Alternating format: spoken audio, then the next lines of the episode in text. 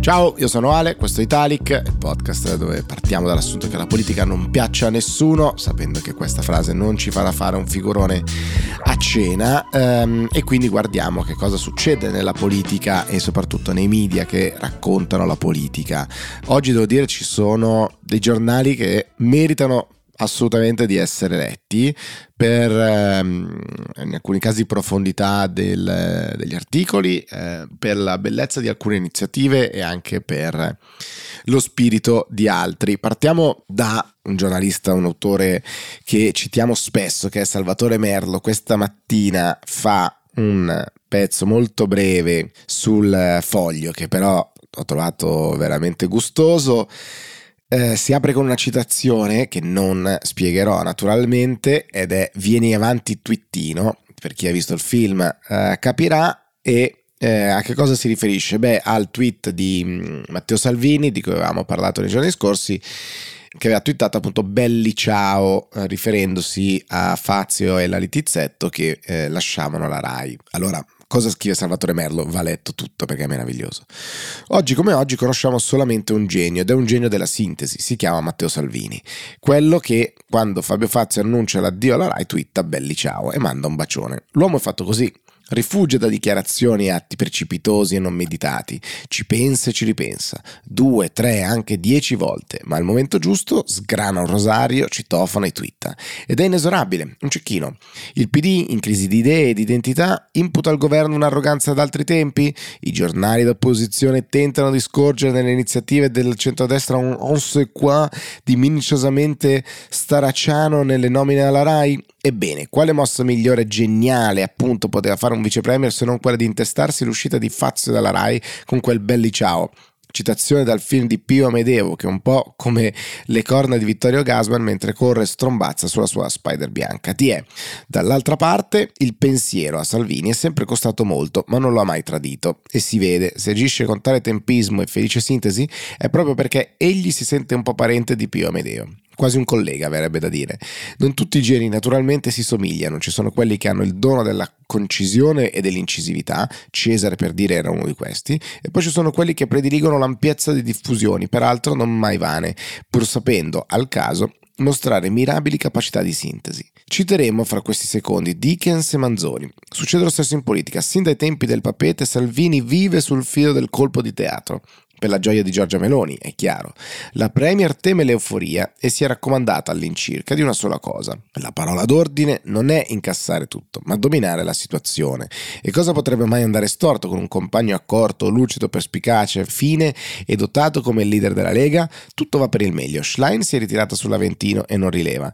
Conte dimostra di avere pochette grossa e cervello fino, dunque tratta su ogni cosa e soltanto le solite malelingue possono pensare che l'unico guaio in ciampo per la destra sia il vice premier Salvini. Si sbagliano, egli, in sintesi manco a dirlo, è un asso, anche se non si sa bene in quale manica.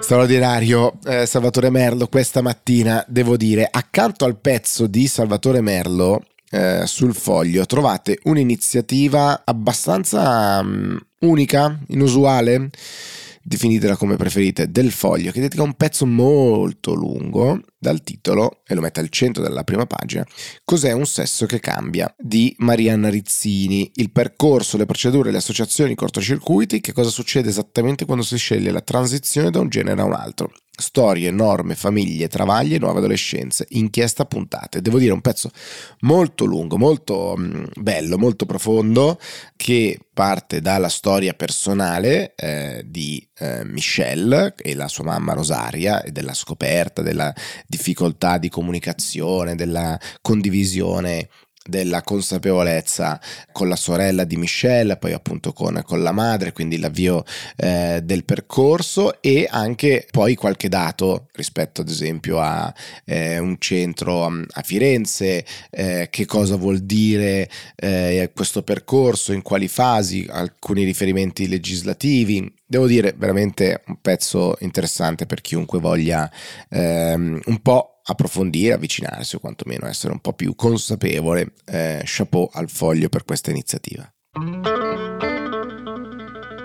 I quotidiani più politici, diciamo, eh, parlano ovviamente diffusamente del, esito delle elezioni amministrative che ci sono state domenica e lunedì, il centrodestra ottiene un buon risultato, un risultato molto buono con Claudio Scaiola ve lo ricorderete, eh, magari già ministro in diversi governi Berlusconi, attraversato diverse difficoltà con indagini, eccetera, ma Scaiola, redivivo direi, eh, mantiene eh, la, sua, la sua imperia, a Latina eletta sindaco Matilde Celentano sempre per il centrodestra, a Sondrio anche vince il centrodestra con Scaramellini, a Treviso con Conte mentre il centrosinistra vince a Brescia con Laura Castelletti e a Teramo. Ci sono poi i ballottaggi, adesso gli occhi sono puntati principalmente su Vicenza e Ancona, Vicenza dove c'è questa mm, sorpresa di un giovane del centro-sinistra Giacomo Possamai e ad Ancona per, eh, diciamo, perché c'è un cambio eh, potenziale, perché la, il centrodestra è avanti, eh, ma l'amministrazione uscente era di, centro, di centrosinistra. Trovate varie analisi, la luna di miele dura tra il, con il centrodestra, non è che voli proprio il centrodestra, quindi insomma vanno bene, ma non incredibilmente bene. Schlein che fatica, male 5 Stelle, la prova decisiva arriverà però solo con le europee, scrive il Corriere della Sera. Tralasciamo questa parte politica eh, delle, delle, elezioni in attesa anche dei, dei ballottaggi e prima di buttarci in una parte più economica mi faceva piacere ripescare due notizie, non so neanche se hanno dignità tale, ma due uscite, due pensieri condivisi eh, nel corso del fine settimana. Eh, da una parte c'era l'offerta eh, riportata dal foglio al, da parte della Santanché a Briatore per la presidenza dell'Enit. Allora, Daniele Santanché, ministro del turismo, ex socia di Briatore eh, al Twiga, eh, sappiamo eh, Daniele Santanché ha ceduto le sue quote al marito compagno, ovviamente come dire ci furono ampie discussioni sul potenziale, tra virgolette, concreto conflitto di interessi, ebbene, oggi nella sua carica di ministro del turismo, secondo il foglio, penserebbe di offrire la carica a Briatore, cioè il suo ex socio, di presidente dell'ente nazionale del turismo. Naturalmente tutto questo è meraviglioso, da una parte come al solito c'è il tema che eh, le persone competenti è facile che già operino in un determinato settore, altrimenti ne sarebbero meno competenti, molto probabilmente. Dall'altra, eh, la gestione dei conflitti di interessi è complessa. Come ricorda poi il pezzo del, del foglio che ne dava notizia, eh, Briatore già più volte era stato, come dire, interessato da eh, possibili cariche pubbliche, rifiutando, e anche qua, insomma, per l'Enit le condizioni sarebbero quelle di venire poter fare delle cose, non rimanere risucchiato in meeting con persone, diciamo, di cui magari magari potrebbe non avere stima. L'altra invece, pensiero condiviso, uscita, era stata il potenziale rilancio della naia volontaria, l'idea dei 40 giorni di vita militare per i giovani. Così onorano la patria.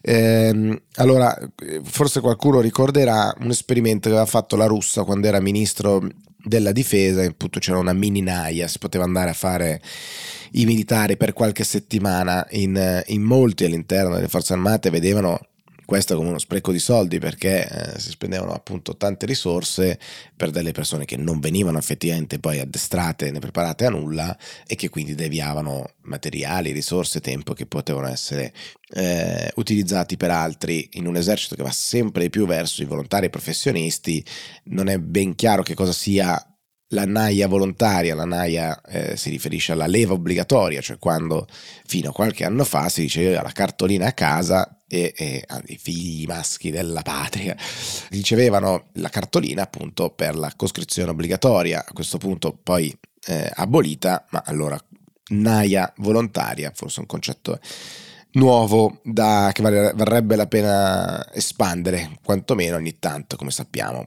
è uno di quei temi che ritorna giusto per essere così riproposto e eh, non effettivamente discusso. Chissà se questa volta invece si andrà avanti con la discussione oppure no. Dicevamo, chiudiamo con la parte economica perché eh, sul Sole 24 ore eh, trovate la notizia duplice della comunicazione da parte dell'Unione Europea di un paio di dati.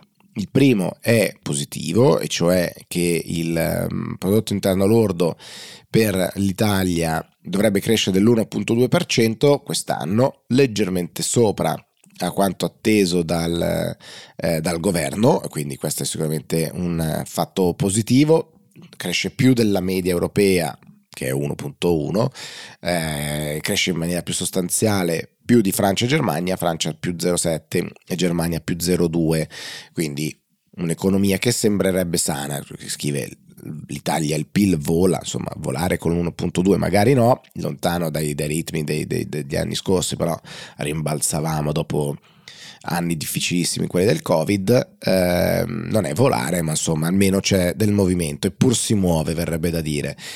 Quindi questo è il dato positivo. Mm, ci sarebbe un rallentamento che l'Unione Europea vede rispetto agli dati invece de, del governo per il 2024, ma eh, lo stesso commissario Gentiloni, commissario europeo, dice eh, perché noi non teniamo bene in conto alcune cose che il governo non, non, ha chiarito e quindi noi non possiamo tenerne conto nelle previsioni di crescita e il governo sì.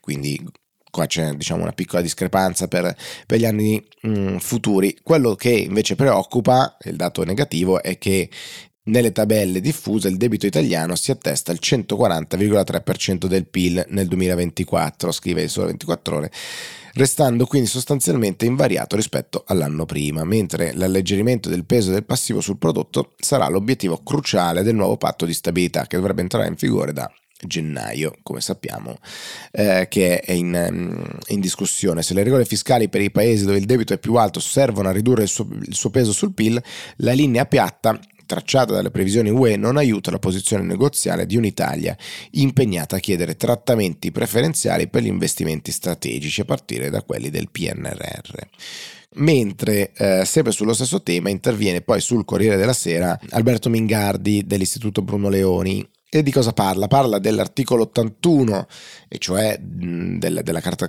Costituzionale, la Costituzione che prevede sostanzialmente ci debba sempre essere una copertura per le spese. Poi è stato introdotto invece nel 2011 il principio del pareggio di bilancio, dice non proprio uno degli articoli più fortunati, dato che è quasi lettera morta sostanzialmente dice sembra essere tornati un po' nel 2018 quando c'era la peggiore campagna elettorale o quantomeno la più anti-europeista eh, campagna elettorale e dice il sospetto è che dietro tante rivendicazioni della nostra sovranità nazionale sia solo una cosa, un pregiudizio favorevole alla spesa pubblica, anche a prescindere da qualsiasi valutazione ponderata dei suoi effetti attesi.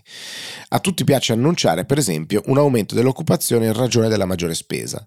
Lo si fece per quota 100. L'argomento caro alla destra era che mandando prima in pensione le persone si sarebbero sarebbero creati nuovi posti di lavoro per nuovi lavoratori. Ogni nuovo pensionato dovevano corrispondere tra ingressi nel mondo del lavoro. Peccato che se aumentano i pensionati attuali si fanno anche più gravosi direttamente o indirettamente i contributi, aumenta il costo del lavoro, diminuisce pertanto l'incentivo ad assumere. Continua poi Mingardi dicendo nella sua recente intervista Vogue la leader del PD Elish Line ha detto che un chilometro di pista ciclabile fatta bene può creare 4-5 posti di lavoro. Per carità, scrive Mingardi, se obblighiamo chi traccia la linea a farlo con l'Uniposca magari arriviamo anche a una quarantina, ma in che modo posti di questo tipo possono essere sostenibili, per usare una parola di moda? La spesa pubblica può essere finanziata in due maniere, attraverso le tasse, incluse la tassa di inflazione, o attraverso il debito, cioè attraverso tasse che pagheranno i nostri figli.